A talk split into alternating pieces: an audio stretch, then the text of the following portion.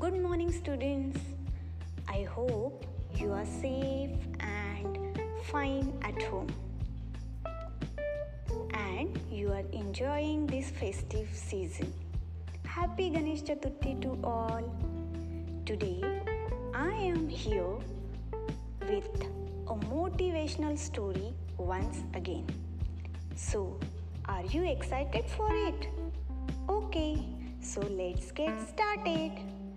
Today's story is The Elephant Rope. Once upon a time, a man was passing the elephants. He suddenly stopped, confused by the fact that these huge creatures were being held by only a small rope tied to their front leg. No chains, no cages, it was obvious that the elephants could at any time break away from their bonds, but for some reason they did not. He saw a trainer nearby and asked why these animals just stood there and made no attempt to get away. Well, trainer said, when they are very young and much smaller, we use the same size rope to tie them. And at that age, it's enough to hold them. As they grow up, they are conditioned to believe they cannot break away.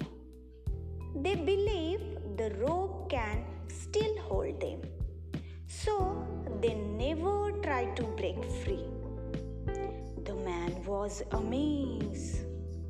These animals could at any time break free from their bonds, but because they believed they couldn't, they were stuck right where they were.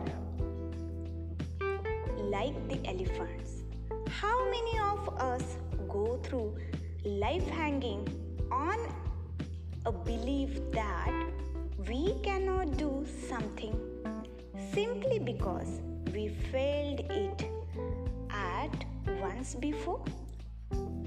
So, students, moral of this story is failure is a part of learning. We should never give up the struggle in life. So, always be optimistic and be ready to learn. Thank you.